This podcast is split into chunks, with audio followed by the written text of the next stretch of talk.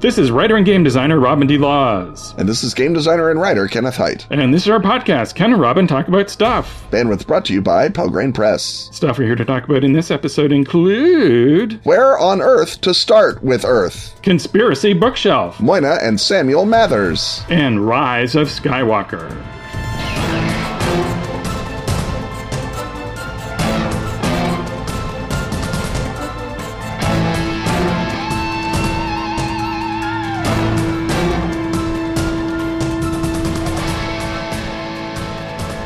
It's the critical moment in the heist of a lifetime, but things have gone sideways. Bullets are coming from all directions, so you need to think and act quickly. Find your friends Keep your head down. and don't tip your hand. Never Bring a Knife is a social deduction game with less talking and more shooting for our friends at Atlas Games. In Never Bring a Knife, each player has a secret role, cop or criminal. Pay attention to figure out who's on your team, then work together to take down the opposition. When the first player falls, their whole team loses and the other team wins. Never Bring a Knife is fast, it's action packed, and it has duffel bags full of cash. Actual duffel bags full of cash not included. It's also available in friendly local game stores and online starting Friday, January 17th. Stop in and pick up your copy or go to atlas-games.com slash never bring a knife Or follow the link in the show notes. because guns and money always make game night more fun.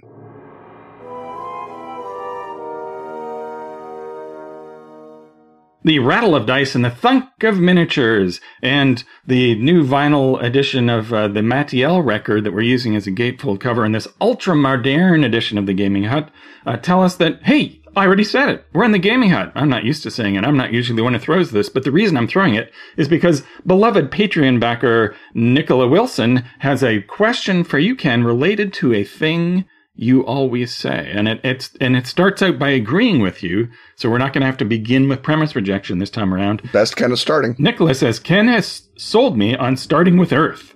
So I'm looking for some suggestions for fun Earth starting points for genres of gaming, especially fantasy gaming we all know and love. What times and places do you suggest investigating if I want to play something like Lies of Locke Lamora, or aside from Elizabethan London, or something like the Conan movie or the Dark Sun D&D setting? And uh, there's more questions to come, but uh, uh, let's start with those. Uh, Ken, I have some general ideas on the sorts of earthy settings that people uh, dig, but I bet you have specifics. I do. Um, beginning with the Lies of Locke Lamora question, the city is very clearly based on Venice.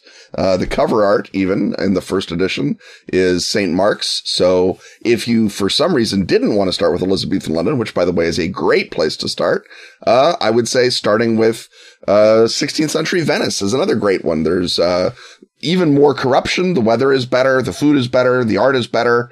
Uh, it's, it's just a better setting all the way along. Uh, literally the term cloak and dagger is invented to describe the kind of bad behavior people are getting up to during the 16th century in Venice and to a lesser extent Milan and other places like that. But Venice is perfect. It's, it's exciting. There's lots of material on it. It's a geographically constrained area, which is proper for urban adventure role playing. And there's lots of uh, competing families to hire you to do dirt to somebody else. So it's a, it's a good place for sort of thieves and assassins urban adventuring. Um, the Conan movie, obviously Robert E. Howard based it vaguely on, uh, the, the setting of the world anytime from, say, the late Bronze Age, when you have the actual historical Cimmerians pouring south into civilized, uh, Mediterranean lands, all the way through, one could argue, the, uh, very, uh, tail end of late antiquity, where you have the Ostrogoths likewise pouring down out of literally the same piece of territory into the same civilized Mediterranean lands you'd think would have learned by now. But there they are, always south of the barbarians, nothing they can do about it. Yeah, you'd, you'd think they would just uh, fool the barbarians by moving north of them, but the problem with that is then you wind up north. Nobody wants that. Exactly. Th- yeah, then you're living in Poland. Yeah, you have a nice warm place where you live, and that uh, makes you uh, slow and easily conquered by people who want a, your nice warm place. Exactly. Um, so, climactic conditions uh, aside, uh, I guess the next question then, uh, in fact, the next question actually is, alternatively, what are some fascinating and underappreciated times and places in real history, and what kind of game are they crying out to have played in them? And I guess the thing about underappreciated times and places is that those will then be less familiar to your players.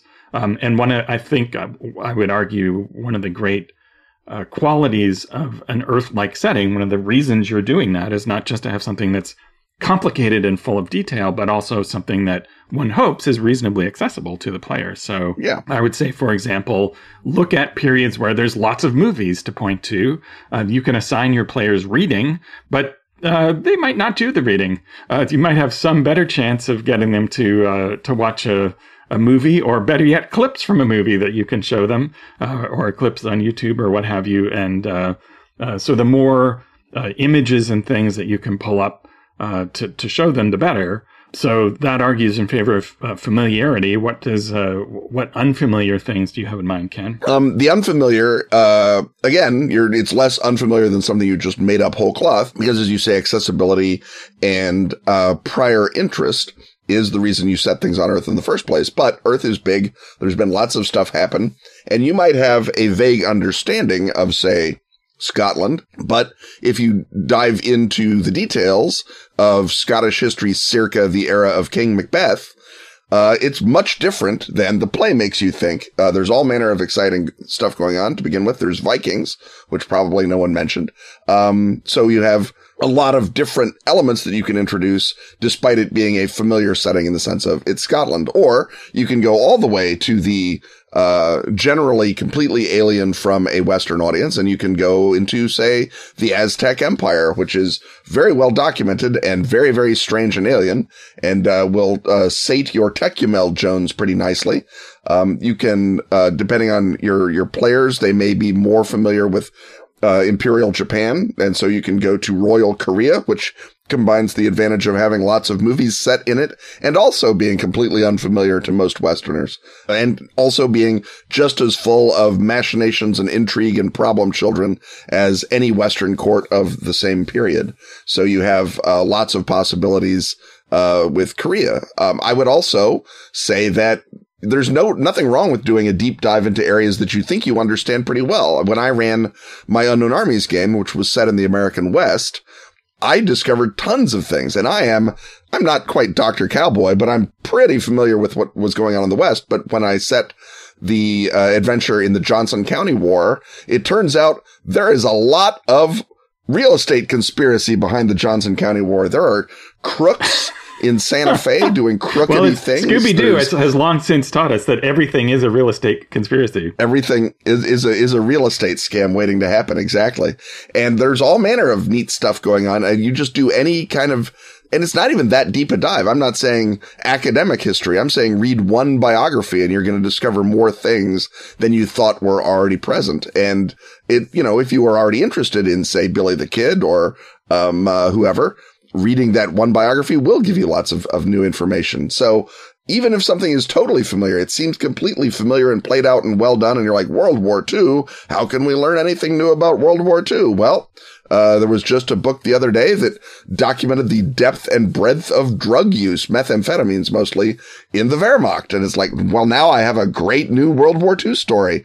I can do frickin' 24 hour party people in the Wehrmacht if I wanted to and, and have, you know, stories of, of drug use and manic behavior. Uh, that seems more like a, like a, like a LARP maybe than it does a, a role playing game, but you, you see what I mean? Uh, there's, there's all manner of possibilities that you can introduce. And even if you're introducing, uh, a World War II game and you're doing standard old monster fighting in World War II, now you can take all the drug monsters from the 60s fictions and put them in because the Nazis are all tweakers and that's fun. And uh, in general, I think you want to uh, ask yourself some questions about what period you're looking at and whether it will work in a role playing context. Um, for example, uh, one of the questions is how much freedom of action do uh, not necessarily ordinary people, because you're playing extraordinary people and you're playing uh, uh, powerful people, often on the fringes of society, who then perhaps work their way uh, into uh, the echelons of power, or perhaps stay on on the margins. But there has to be a world, uh, a period where there is freedom of action, and to the extent there isn't, you might want to elide that out a bit. So, for example, uh, you know, D and D famously takes the medieval period, which is a a time of uh, low personal freedom, and makes it sort of more wild westy uh, with uh, you know, groovy armor and stuff. And so uh, you want to make sure that the authorities do not have too much control, or at least that there is room for uh, mercenaries and, uh, and and other ne'er do wells to sort of exist and have power and have a room to breathe because you don't want the players having to turtle all the time worrying about getting you know busted by the by the king's watch. And so um, often a period in history that the golden age is just beginning to turn is is a good one because the players I think also want to have an environment where they can go around and shop for stuff. And you know they're not necessarily all covered in mud all the time. And there's in- interesting levels of society to to go and deal with and things happening. And you know maybe a nice safe bar where they can hang out. So you don't uh, often think want utter chaos but you want just enough chaos to make people who solve problems with swords and magic spells uh, become uh, important to uh, to the way at least our fake uh, fantastic history works. Right. And even then, uh, in real history, it's not until the middle of the 19th century that you start having anything like a professional police force. So as long as the person you stabbed was probably a necromancer or you hide the body, you're probably going to get away with it. And even just that little tiny relaxing of GM fiat, which is again natural to virtually all games, is not even super unrealistic in anything except you know, a, a modern day uh, totalitarian society. If you're playing an adventure in Stalin's Russia, yeah, part of the point is you do have to dodge omnipresent surveillance and super brutal and omnipresent police, um, and people who will hunt you down if you murder someone without Stalin's say so or Beria's say so. But that's part of the challenge, and that's why you said let's play in Stalin's Russia as opposed to Pilsudski's Poland, which is just next door, is still a dictatorship, but does not have the same degree of um, uh, of vast uh, downward enforcement at the at the local level or at the uh, social circle level that would uh, that would uh, disrupt your your gaming. I mean, again, if you think of all the games that have taken place in Victorian London, which did have a civil society and a police force, and actually relatively few murders, but you just pretend you're like, oh, this is the one that they didn't get, or this is in the world of magic where the authorities don't even know there is a, ch- a challenge, and so they don't investigate it. That's part of it. Is that player characters are also often engaged in a social fight that does not register on the the authorities. Uh, if you are dueling to determine who's the the greatest um, uh, necromancer in England, probably the Scotland Yard doesn't even know what's going on unless you get really excited about body snatching. And again, if you look at history throughout the 18th century, body snatching was like, was like Coke. It was illegal, but everyone did it and no one ever got dragged in except for a couple of Irishmen. So it's basically how, uh, how much do you want to screw down on um, uh, making your players look over their shoulders. How much fun is that for the game versus you know just um, uh, stabbing and casting spells? Right, and and in eras where there's relatively low personal freedom, there are a few people who have enormous uh, personal power, and you make the player characters those people. So right, or the trusted um, uh, sword arms of those people. Yeah. So if you're doing, you know, a one of the periods of of the samurai period in Japan where the shogun actually you know has control of things and that's first of all not all of them uh, then you make them you know other powerful samurai and you know the, the peasants have no freedom but but you're not the peasants. Right. You're doing something other than raising a handful of rice every day. Right. Uh, which you know mostly you are in, in every game so that's not a, a, an issue either. Um, mm-hmm. i think you're looking However, for a period where there's lots of stuff going on, where there's a cool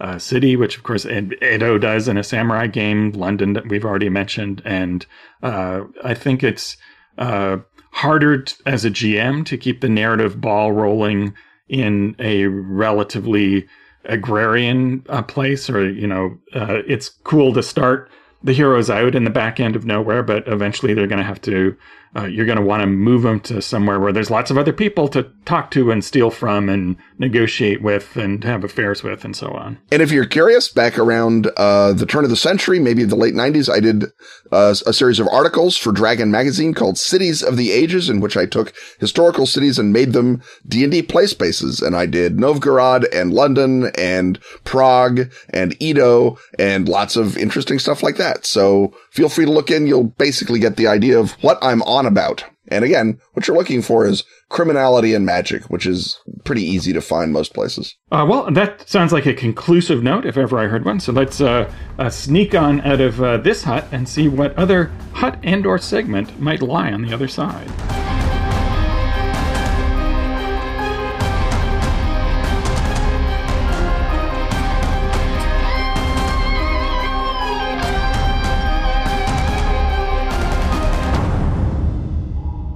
They tried to suppress it. They tried to contain it. They left it for months on a loading dock in Estonia. But it's finally out at the Pelgrane Press web store or a top retailer near you. The most ambitious project yet from Gumshoe Master Robin D. Laws. The Yellow King role playing game. Six pounds and four books of uncanny and exciting innovation wrapped together in an enthralling slipcase. Inspired by Robert W. Chambers' classic tales of reality horror. Reality, you say? We've got four of them to drive your terrified players through. Belle Epoque Paris, where art students navigate its absinthe soaked demimonde, investigating gargoyles, vampires, and decadent alien royalty.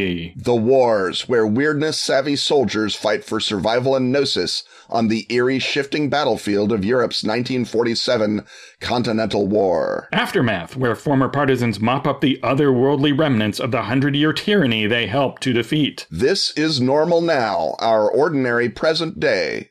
Or is it? Spoiler, it is not. Featuring the debut of Quick Shock Gumshoe. Where physical injuries and mental shocks don't just tick down as abstract points. They haunt you as fiendish cards with debilitating effects and tricky discard conditions. Add it to your cart with Absinthe in Carcosa, a stunning full color found object player facing guide to 1890s Paris. And The Missing and the Lost, Robin's novel of intrigue and parageometry set in the aftermath reality. Get the Yellow King role playing game. Before it gets you. If cursed, do not return to store. For a limited time only, save up to $23 when you bundle Yellow King products at the Pelgrane Press store with the voucher code YELLOW. Get 15% off all Yellow King items when you combine the core game with Absinthe in Carcosa and or The Missing and the Lost. That's the voucher code YELLOW at pelgranepress.com slash shop.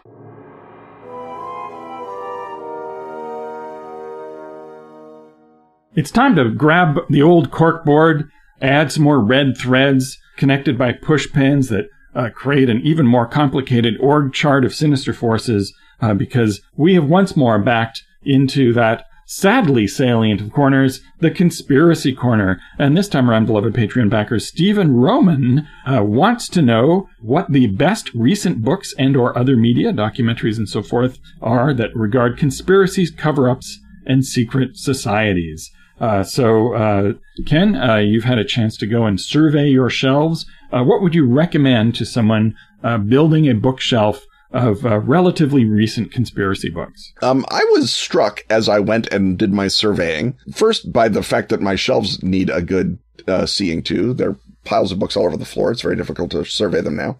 Um, but the other thing is that I'm beginning to suspect the conspiracy theory is a lot like pop music. That you're really into the stuff you got into when you were a teenager. And then the modern stuff is just noise.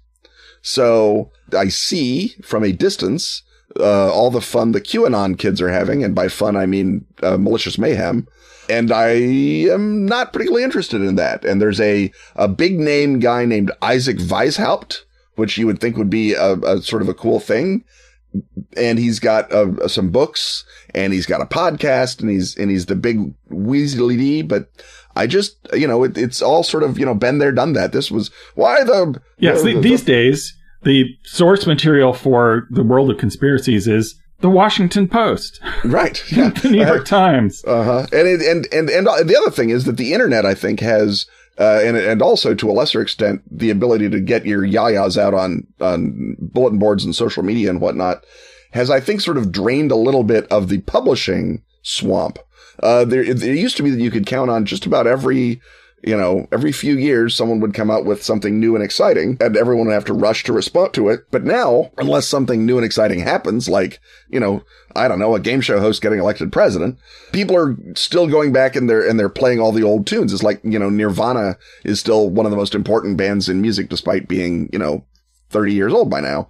Uh, you know, Perry Como, basically. So the, the, the new stuff, I think, is either being done out on the internet and out of the, the eyes of publishers. And often in, in real time. So when mm-hmm. there's an air crash, you, you, don't have to wait for someone five years later to come to up with some weird it. theory. It's like the, before even the full news report is out, the conspiracy mm-hmm. is all over uh, social media. And to some extent, even the stuff that I was reading back in the day was itself mining a lot of old models. I mean, I think Holy Blood, Holy Grail may have been one of the first genuine breakthroughs, if that's the word I want, in conspiracy theory mongering. Yes. In, in breaks. Yeah, right. In uh, breaks. Outbreaks. Outbreaks. Whatever you want to call it. But it was, it was the, it was the nirvana of its era, I guess. And, um, which was basically the era of nirvana, really. And that sort of, explosion of Christ mysteries blew out and, and reshaped things, but there hasn't really been, I think, anything as, as, uh, genre redefining as that, as that sound. So when I'm listing these things, I, and I tried to keep it to stuff that's, you know, published this last decade at least. Uh, that's very hard. I, I, kept looking at things and seeing, oh, it was published in the 2000s. Um, and I'm still going to be listing stuff published in the 2000s because that's what I'm doing. But, uh, this is all by the way of a prelude to say, recent is not necessarily going to be better. And that if there's a recent topic you're curious about, you can probably do a deep dive on the internet and get as disgusted with the human condition as you want. Uh, but given that, uh, the first that, title on your list is Jon E. Lewis, The Mammoth Book of Cover-Ups. And this is uh, where I began with conspiracy theories is uh, with uh, the, well, basically with the novel uh, Illuminatus, but with in that sort of space. And back in the day, you had your your communist conspiracies, uh, your uh, none dare call it treason type stuff, and you had your JFK conspiracies, and that was mostly it. There was the Mason uh, paranoia had all died down, but we were g- going to get to revive that, and so we had people riffing on those. Those were like the OG Grandmaster Flash conspiracy stuff. And, but every now and again, someone would do a compendium of conspiracies and, um, uh, Robert Anton Wilson did one and, and, and these compendia, I think, again, if you have decided for whatever reason you don't want to Wikipedia things or you'd like to, uh, do your browsing in paper form, um, they're still pretty good. And the mammoth, uh, pub, the, the imprint, there's a bunch of mammoth books. There's a mammoth book of Jack the Ripper and a mammoth book of King Arthur and a mammoth book of this, mammoth book of that. So the mammoth line, I think maintains a certain fast food quality that it's not going to, you know, it's not awful. It's not elevating, but it will give you what you want, a compendium. Actually, the Mammoth Book of King Arthur is kind of good, but the, and the Mammoth Book of Jack the Ripper is quite frankly inspired because it is insane. So the Mammoth Book line in general is pretty good. So, uh, I, that's why I selected the Mammoth Book of Cover-Ups. It's not anything great. It's not anything spectacular, but it's a bunch of things you might not have heard of. It goes beyond the 20th century, which is a, a, a nice, uh, a shift. It's got, I don't know, something like 100, 150 conspiracy theories all jammed up into it. And, and that's pretty good. And, and, um, again, you'll get books that are like, you know, the skeptic's guide to conspiracies. But the trouble with being a skeptic's guide is often they're just fun ruiners and they don't tell you what the cool conspiracy is that they're skepticking. And B, for skeptics, they often have crazy blind spots that are somehow more annoying. Skeptics have crazy blind spots. what? Yeah, go figure. And and you read. I learn in, something in, new on this podcast every single week. You should. We should make that a shirt. Yes. Um, Which is it, like a picture of James Randi with a fork right, in his eye or something. a, um, uh, James Randi was all right, I guess. But the but but the thing is, it it uh, it winds up sort of it, there. There is no conspiracy version of Joscelyn Godwin, for example. The the person who uh, is capable of of diving deep into the weirdness, not believing it, but believing in the numinous possibility of weirdness. Um, he is great for magic, um, and some magics have cons- uh, secret societies. So Joscelyn Godwin is is a is a is an A list guy, but the closest to that in conspiracy theories is a guy named Nick Redfern, and he is sort of a journalist is too strong a word. I think he began actually as a journalist, but rapidly fell off the edge of the world.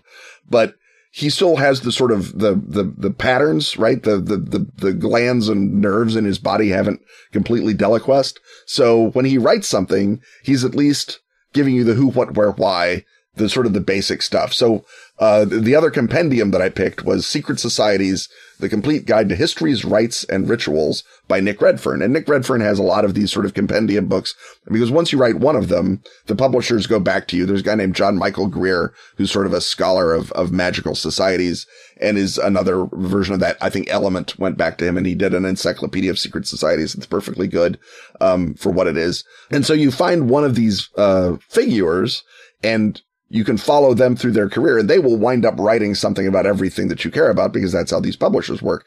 I do not include Brad Steiger in that category. He was a guy who is well past his sell by date and his uh, compendia and encyclopedias are slovenly at best. So erase Brad Steiger from your from your notebook. Nick Redfern again is is not he's no Joscelyn Godwin, but he's but he's pretty good. Um, so another name you have in your notebook is Annie Jacobsen. Yeah, this is where I'm saying rather than list specific titles, um, I would say follow authors.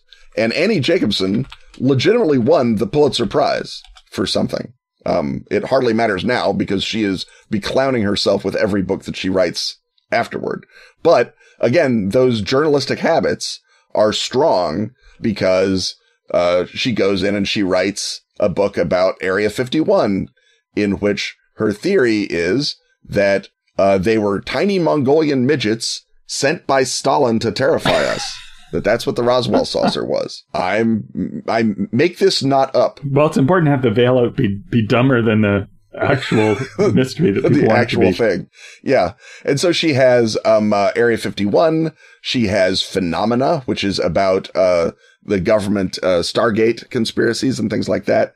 Um, government psychic programs. She has, uh, a book about Operation Paperclip, which was a genuine conspiracy, but by now having f- swallowed that ridiculous Roswell nonsense whole, who knows what her paperclip book is? I own it, obviously, but it's, you know, you, you can't trust it. Um, but it is a, a, a, she is a investigative journalist in habit, if no longer in thought.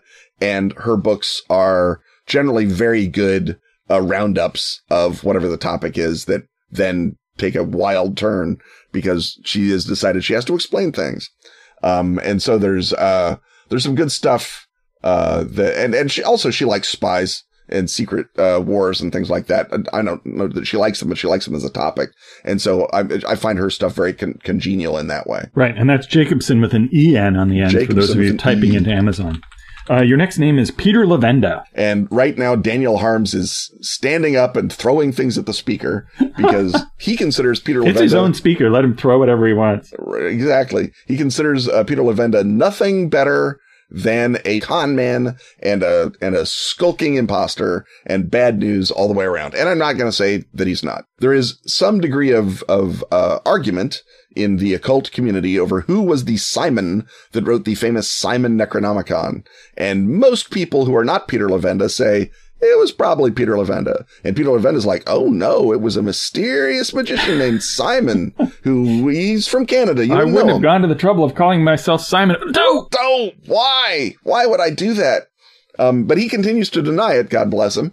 And this angers people who want their Necronomicons nailed down and people who don't think you should be allowed to engage in bald faced imposture. Right. Well, if there's a book that you even suspect of being the ne- Necronomicon, nail it down because it'll move around on you, especially if it's the Evil Dead version. And, and this is sort of where I'm going to with, with, uh, the modern era because as I say, uh, the all the great music has been laid down. Now we're in the era of of uh, hip hop. We're in the era of mashup and, and mixing.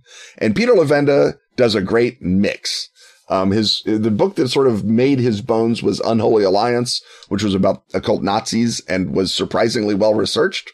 Uh, speaking as someone who has done that research, um, it's actually maybe better than the one that Yale University Press did, which is a terrifying thought. Um, but he has a trilogy called the Sinister Forces trilogy that came out in 2005, 2006. And this is an attempt to do a summa of the dark magical conspiracy behind the 20th century. And, uh, he has continued to remain Lovecraft woke. Um, but he also has uh, books about the survival of Hitler and alchemy and tantra and all manner of other fun things. And so, um, I'm a, I'm a fan of Peter Levenda's writing. Again, he is, he's, he's not quite as good as Joscelyn Godwin because Joscelyn Godwin is, uh, reputationally, I think beyond reproach. And we've discussed Peter Levenda, but he does do some research on his own. He does dig stuff up. He does, and, and his, uh, he is one of the great DJs, I guess, of conspiracy theory. Sinister Forces is just a great thing to dive into and get, and get, uh, pulled into. It's very, it's like dark, unfunny Illuminatus, um, uh, in the way that it sort of takes all of these threads and, and weaves them into this, uh, weird, quasi, uh, uh, uh, horrific chronicle. It's, it's sort of the secret text underlying, you know, all bad shows about the FBI, I guess, probably. Um, it's, it's, it's very good, in that way. And his new stuff again is, is, if you, if you like the topic, you do. If you don't, you don't. But I find that, um, that his stuff is, is usually worth picking up. And your uh, final name to recommend is Joseph P. Farrell. And again, recommend is such a strong word. Mention. Um, yeah. and again, Joseph P. Farrell is a guy who is a, a believer, a, a confirmed believer, but he's more importantly for our work, he is one of the great, one of the great uh, hip hoppers, mixers in the, in the, in the field. Um, he, I think his original background was a, as, as a, uh, theology. And now, of course, as a theologian, he is, uh, concerned mostly with aeronautical research and secret Nazi time travel and stuff like that. And so he has, uh, he's one of the people that has brought it in from ancient times. He's one of the guys who will take your Nazi UFOs and your secret not NASA conspiracy to kill JFK and all your other stuff and tie it back to the uh, secret Masons who built the pyramids and cosmic aliens and all kinds of other stuff. He's even more of a unified theory guy than Levenda. And he, he has a admirable habit in his books of sort of giving you in bite-sized chunks the crazy theory of that chapter. And he says, this is my crazy theory. And here's what I'm going to use to support it.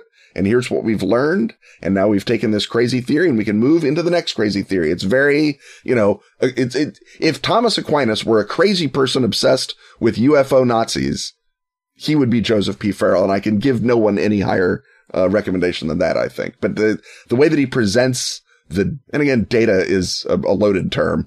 The, the material amongst which data lie, um, and I do mean lie, is, is, is admirable in that way. Um, there are a lot of frickin' swastikas on the covers of his books. So if that is a problem for you, you may want to buy Joseph P. Farrell books used just to make double sure. I don't believe that he is a Nazi, but he is super interested in Nazis. So take that with the grain of salt that you will. Right. And, and I think data, the, the term that you're looking for, Ken, is stuff. Stuff. Yeah. Like the kind of stuff uh, that we uh, talk about on, on this very podcast. In fact, I think there might even be another bit of stuff waiting for us on the other side of this exciting commercial message.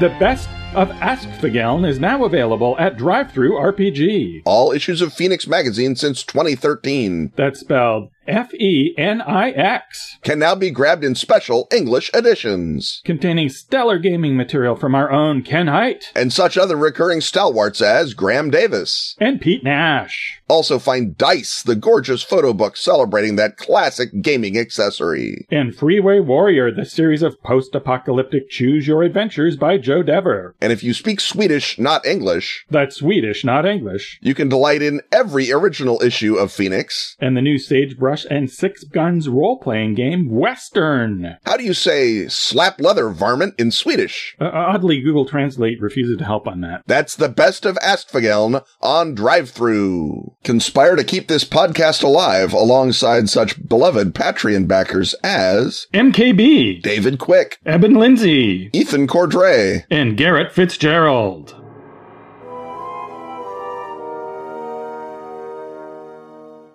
We've reached the door that we normally walk up the uh, twisted, uh, uh, cobwebby stairs to the portrait of Madame Blavatsky entering an Edwardian parlor.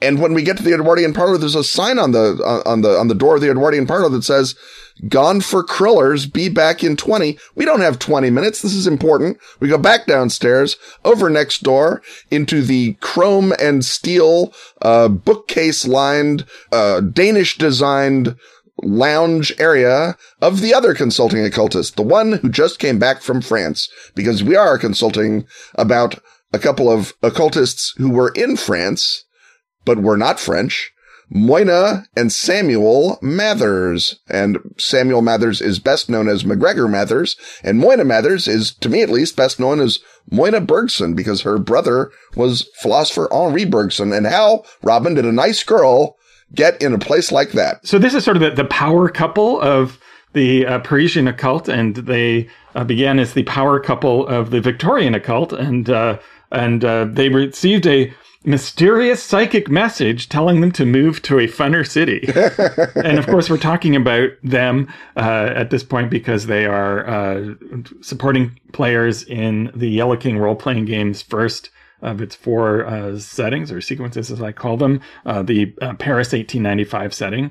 And so Mathers is the uh, founder of the Hermetic Order of the Golden Dawn, uh, which we have uh, talked about previously, but there's no hyperlinks in a podcast. So, Ken, why don't you give people the quick catch up on uh, what the uh, Golden Dawn was? Uh, the Golden Dawn was basically a attempt by people who are not satisfied with the amount of uh, nonsense in Freemasonry to LARP being magicians. And uh, they did so by dint of a secret charter that was passed down by hidden masters and also by dint of MacGregor Mathers doing a great deal of research in the British Museum, uh, stumbling over Agrippa, some of the other uh, medieval uh, and uh, early modern magician authors, and creating a generalized uh, a generalized model for Western ceremonial magic, and uh, with lots of bright colors and steps and all the ritual that middle class Britons craved, and uh,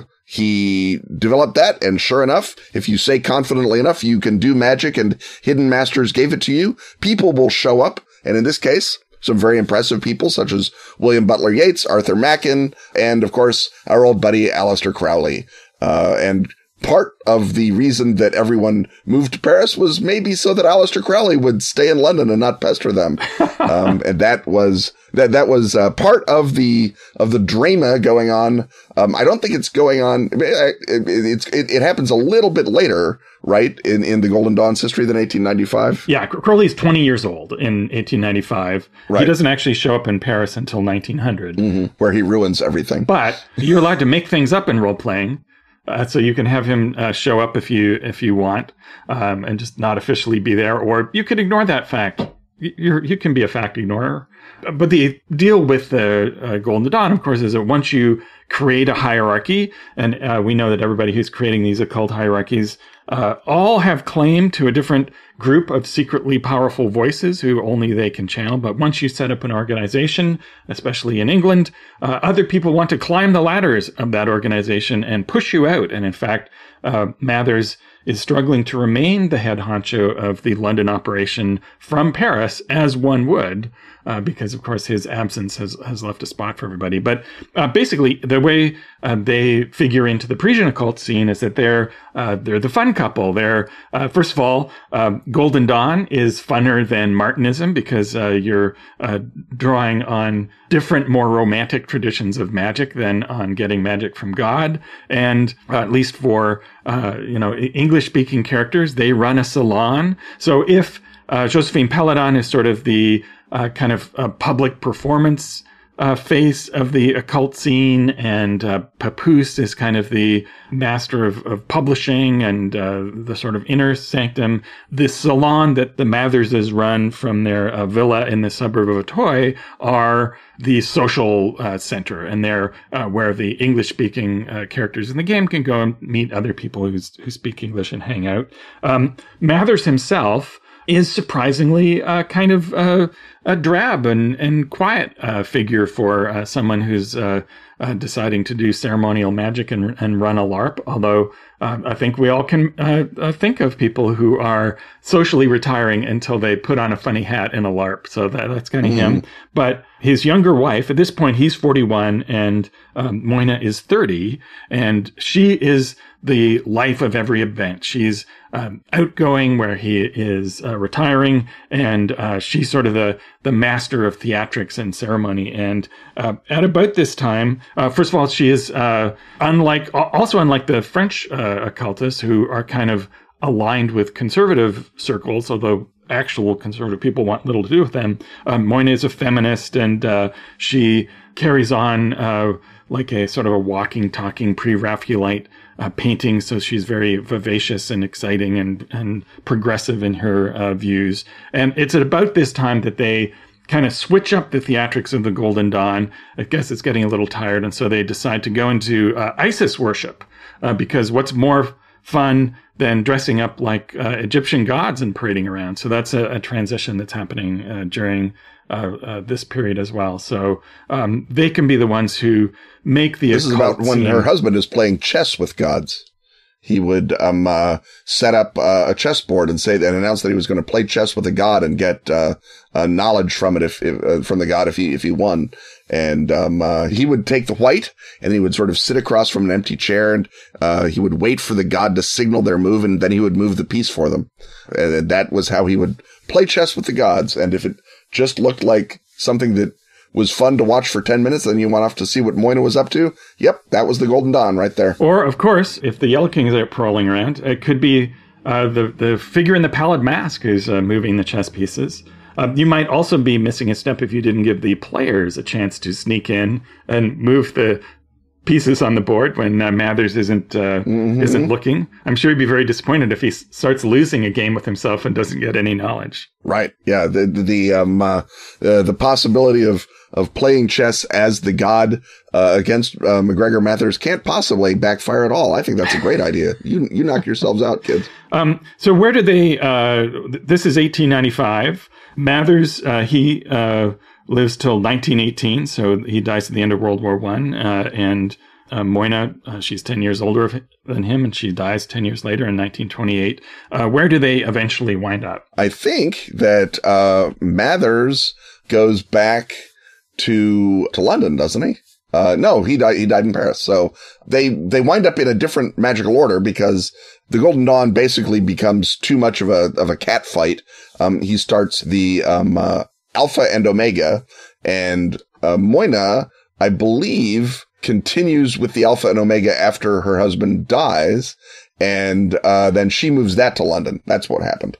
Um, and so the uh, that's uh, basically a straight up Rosicrucian order. Uh, and it's not as much uh, fun uh, behavior as as the Golden Dawn was, I guess, or the Isis Urania Temple um, which is another fun yes. thing. See previous discussion of the Rosicrucians, the most boring occultists. Uh, but nonetheless, uh, her uh, right. making it to 1928 means that uh, she's uh, still around in the classic Call of Cthulhu era, if not the Trail of Cthulhu era.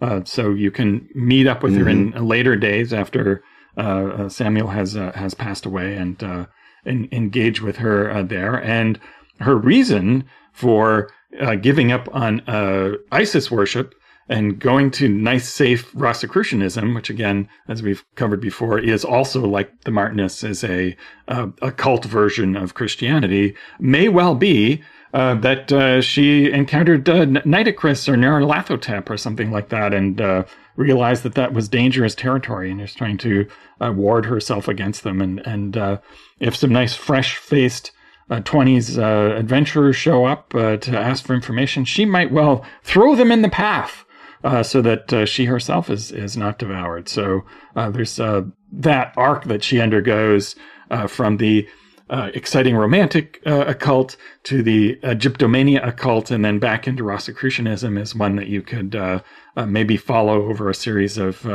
of campaigns, possibly switching games along the way. Right. The uh, other thing that you can get up to when you're in Paris, there's a couple of times that uh, that uh, there's sort of an inflection point. Uh, we talked about Crowley. Another one is when the Matherses' funds get cut off because.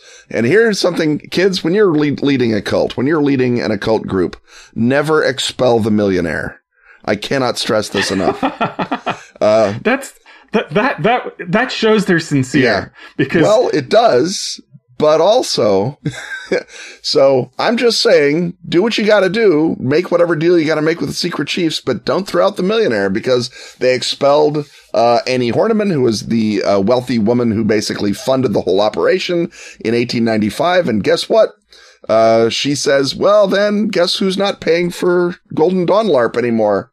Annie Horniman. So they had to start finding funds in, uh, starting in 1896. So if you are in 1895, maybe you hear rumblings of this and maybe the Matherses do find mysterious money from somewhere, possibly from, oh, I don't know, a weird little earless dwarf from America who sends the money because he has an interest in funding strange magical researches and chess with invisible unseen entities. Who can say? So there's all manner of possibilities roiling around there. Then if you get through that in 1914, uh, the Matherses, um, turned their house into a recruitment center to, uh, to process American volunteers for the war.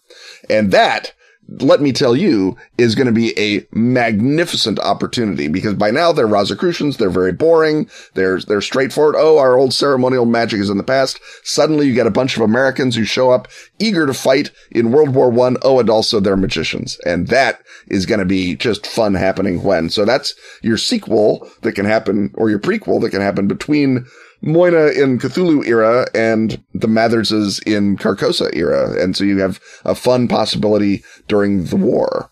Uh, and there's lots of, um, uh, they both thought that there was a magic going on in the war, that there were the magical forces behind the war. So you can do as much as you want with occult World War One and use the Ma- Matherses again as your sort of, um, unreliable patrons, I guess. They're reliably patron. They're just unreliable humans. Well, uh, speaking of uh, war, we have some wars to talk about, specifically uh, wars in the stars. So uh, let's uh, uh, lap up this exciting uh, commercial, possibly also Yellow King themed, and take our seats.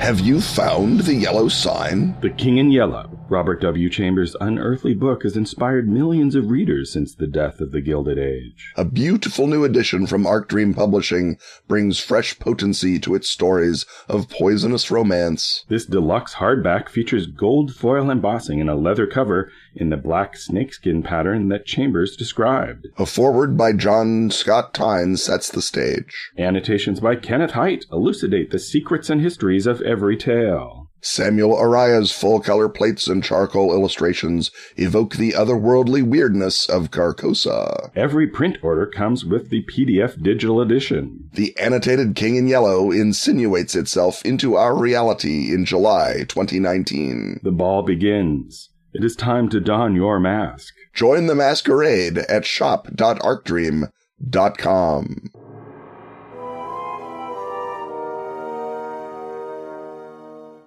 The whir of the projector, the smell of the delicious popcorn, the whatever that is on the ground between the seats tell us that we are once more in the center row in the middle of the cinema hut. And in the cinema hut, as we traditionally do, we are taking an opportunity to take an opportunity to watch and, re- and respond to a film that by now everyone has seen. And if you haven't seen it, that's why it's at the end of the segment.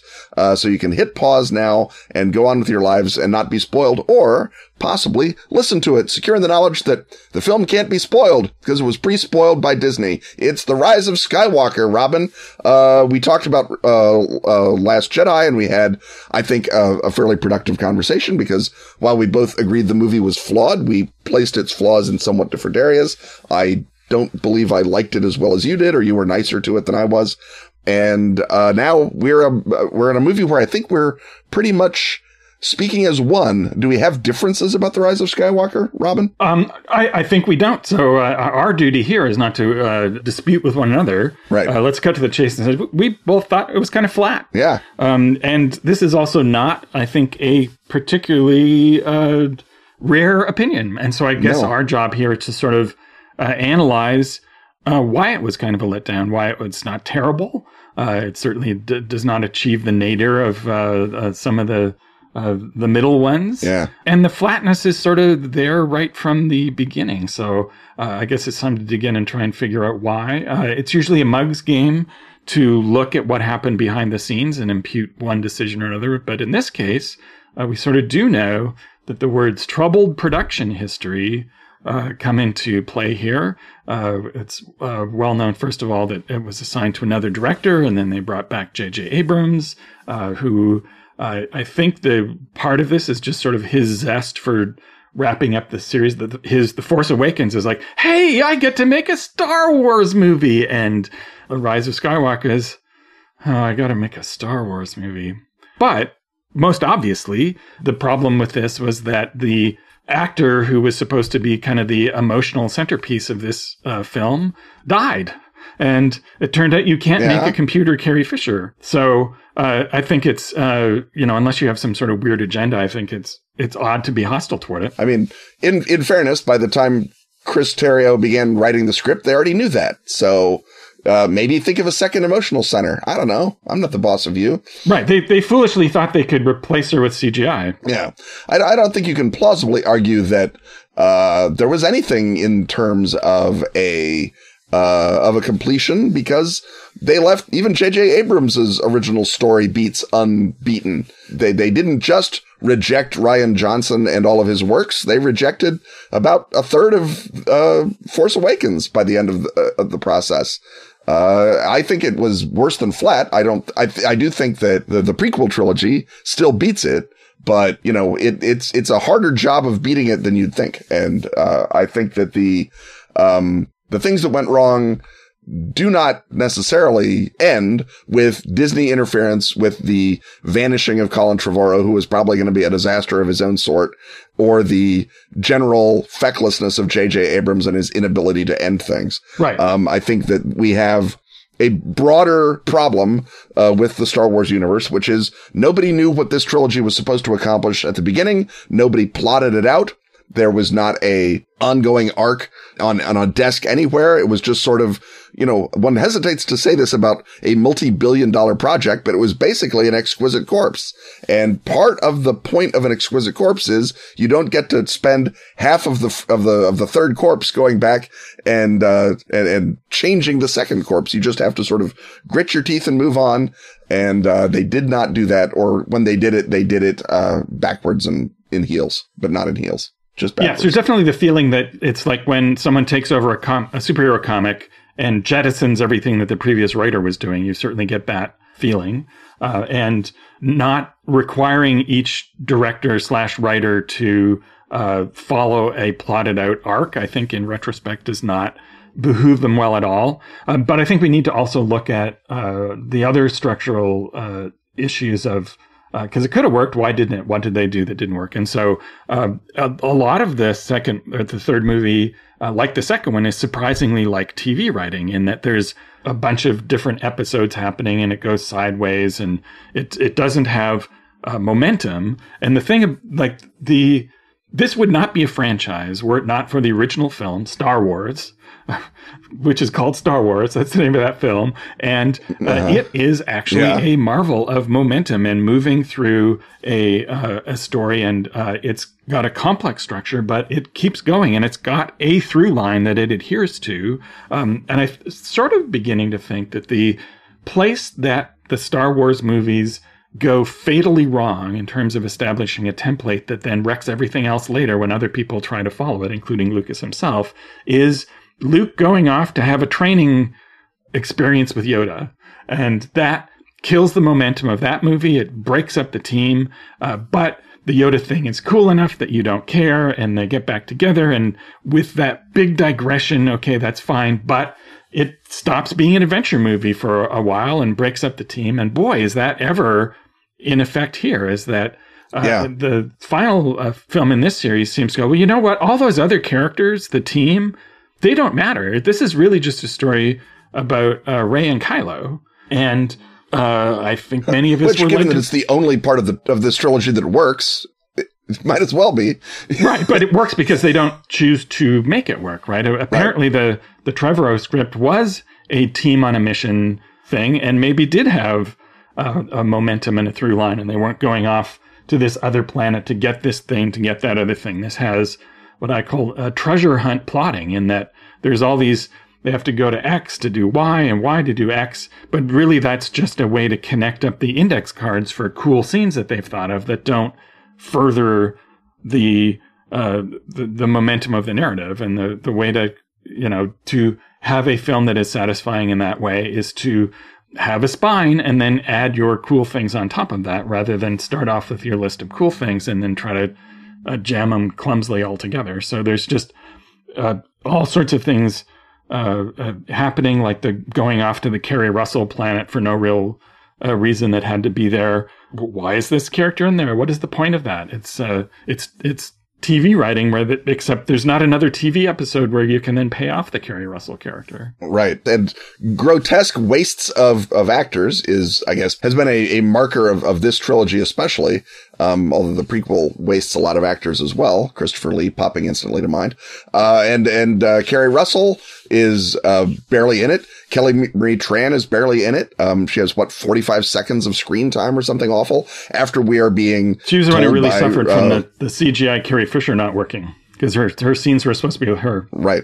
Well, again, this is the sort of thing that perhaps you could have told in dailies and fixed and Yep. given her literally anything to do. um, I, I'm I'm not a director, but I but but I at least have seen enough good movies to know that that wasn't one. And if I were a director, Right. perhaps well, I the thing is, once you commit to that, you've got a release date, so Yeah. you can't go back and fix a huge structural Except they did. and- They they they went back and they changed huge elements of the plot, including the Palpatine reveal. That was put in almost at the last minute.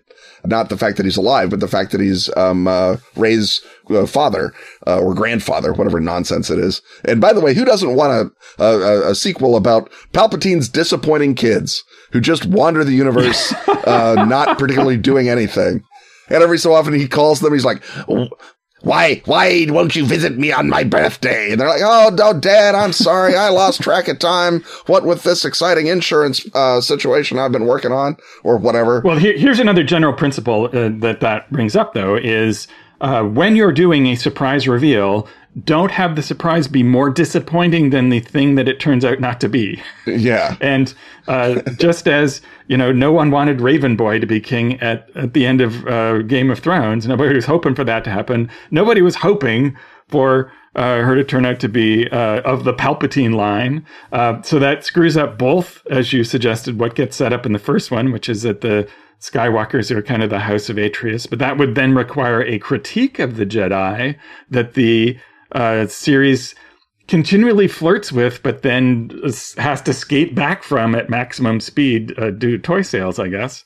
Or, Yeah. you know, the Rian Johnson version is that, you know, she's uh, the every person who uh, who breaks the hold of the House of Atreus on the on the fate of the universe. But it's like, well, what does her being Palpatine's kid even mean? So not only do we not want that to be a thing, the consequences and uh, um, mythological resonance of that are also uh, not in place. Right. Yeah, it's the the whole movie, uh, which again, and you know, you're you're saying, well, they had a release date. They absolutely did. They had a release date. They had a theme park that they had to open, lots of other things, but they still had almost a year to make this movie non-terrible. And it just, it, it would not have seemed super hard to do that again if they had had any kind of direction of the script. And that's the problem. Chris Terrio is, what can I say? Not a great writer. J.J. Abrams apparently has no story sense. I think that we are beginning to notice that. He's a guy who has a lot of cool scene sense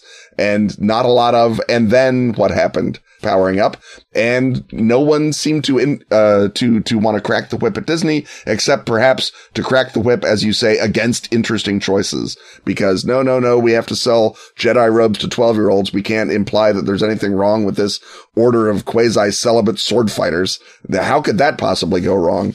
So the, the, the, the, box that they're in is granted not a great box, but I, I, I think even the Trevorrow script, as you say, at least recognized you had to tell a story in the two and a half hours. That's the other thing. They had two and a half damn hours to tell this story, and it's still not done. It's still not complete, and it's still, as you say, a bunch of TV episodes jammed in haphazardly, none of which accomplish anything. And and weirdly, as I understand it, I haven't seen it yet.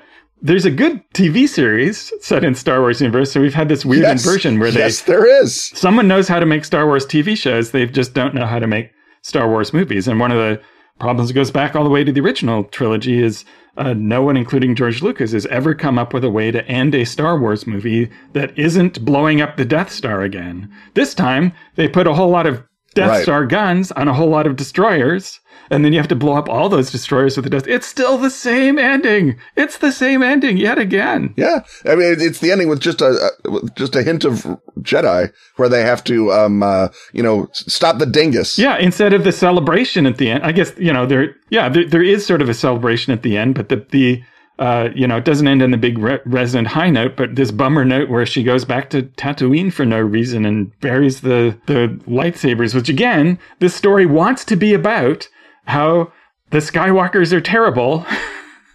and Yeah. and need to be ended and it's sort of there except they are the, the, the you know that scene is at war with itself with the with the ghosts of of uh, Luke and Leia smiling over this gesture for burying the light what is even going on And again, that that scene was was added at the at the last minute. The the shots of her against the Tatooine Suns are remakes of shots of her on the desert planet of Pasaana. You you can go back and you can look at the actual footage and you say this was cobbled together at literally the last minute by no one who cared.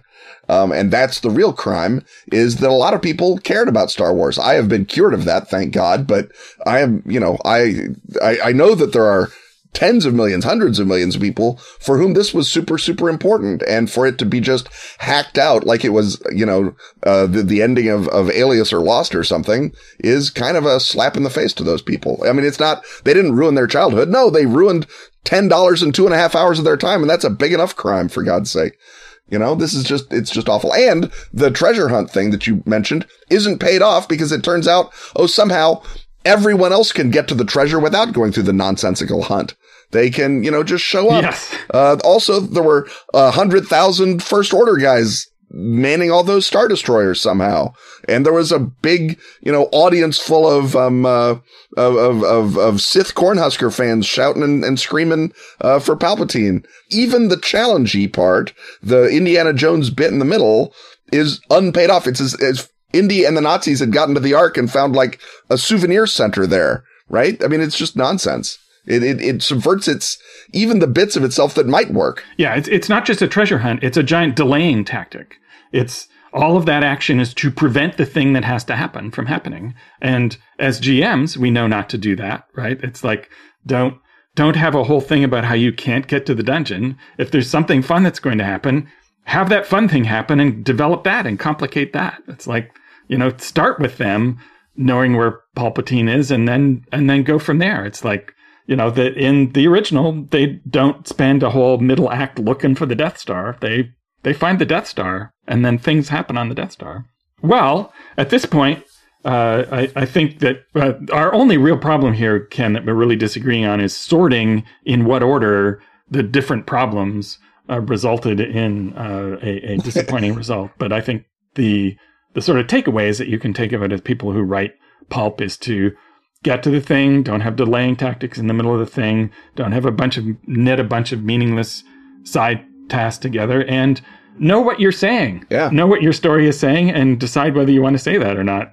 And it's disappointing for all of those reasons and more. I mean, the, the Force Awakens, uh, to the extent it was about anything, was about, isn't Star Wars great? And yes, Star Wars is great, but that's what, when you have your main characters who are united in their belief that Star Wars is great, kind of makes it hard to carry a through line. And that's why the Rey Kylo was, was really the only story that happened. And of course, they managed to, um, uh, almost screw that up as well. So good for you, everybody involved. Nice job. But, you know, Adam Driver probably got to buy a really nice house, so I guess we're all happy. Um, and and he is he he makes a meal out He's of so out of good. not very He's much. so good in this movie. And, and please, if you have not gone and seen him in literally anything else, do so. This is like, you know, this is like uh, Sir Alec Guinness in Star Wars, who is great in Star Wars. But go see Bridge on the River Kwai. Go see any of the great Alec Guinness parts and be amazed at how that much fit into Obi-Wan Kenobi. Similarly, see any Adam Driver part, be amazed at how much uh, he can fit into Kylo Ren. It's it's such a triumph. Uh, he's such a great actor. That that is, I mean, that that's the real bonus right there. Is that uh, Adam Driver will never will never starve, no matter what he does. Okay, we found a positive note. Yep. So, so, so, so let's get out on that positive note, and uh, we'll be back with another exciting podcast that uh, doesn't have a Death Star exploding at the end uh, next week. Stuff having once again been talked about, it's time to thank our sponsors: Atlas Games, Pelgrane Press, Askfageln, Arc Dream, Dork Tower. and Pro Fantasy Software. Music, as always, is by James Semple. Audio editing by Rob Borges. Get your priority question asking access by supporting our Patreon at patreon.com backslash Ken and Robin. Join the Secret Chiefs whose Patreon support keeps this podcast coming at you, the less secret of whom include Jeff Cars, Jean Francois Paradis, Joe Latroll, Joshua Brumley. and Morgan Ellis. Wear this show or drink it from a mug with Ken and Robin merch at teepublic.com slash user slash Ken Robin. Check out our hottest new design, Carcosa Fandango. On Twitter, he's at Kenneth Hite. And he's at Robin D. Laws. See you next time when once again we will talk about stuff.